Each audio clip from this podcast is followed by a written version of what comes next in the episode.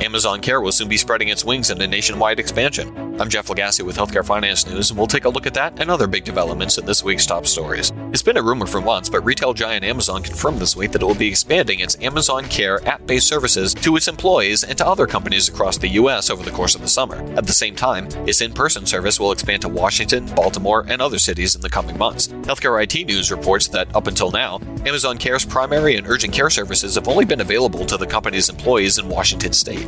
The cost of virtual care is subsidized by Amazon for employees and their dependents, while in home visits incur a fee.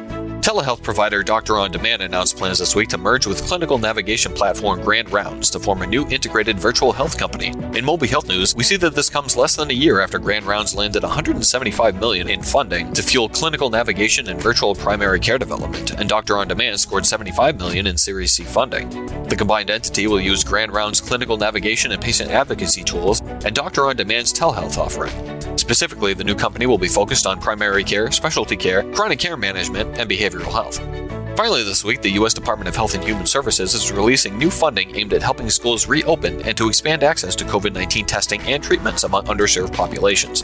According to Healthcare Finance News, HHS plans to invest more than 12 billion to expand COVID-19 testing, as well as 150 million to increase access to monoclonal antibody therapeutic treatments for patients in vulnerable communities. This advances two key objectives in President Biden's American Rescue Plan: safely reopening schools and supporting communities struggling in the wake of COVID-19. I'm Jeff Lagasse with Healthcare Finance News, and this has been Top Stories.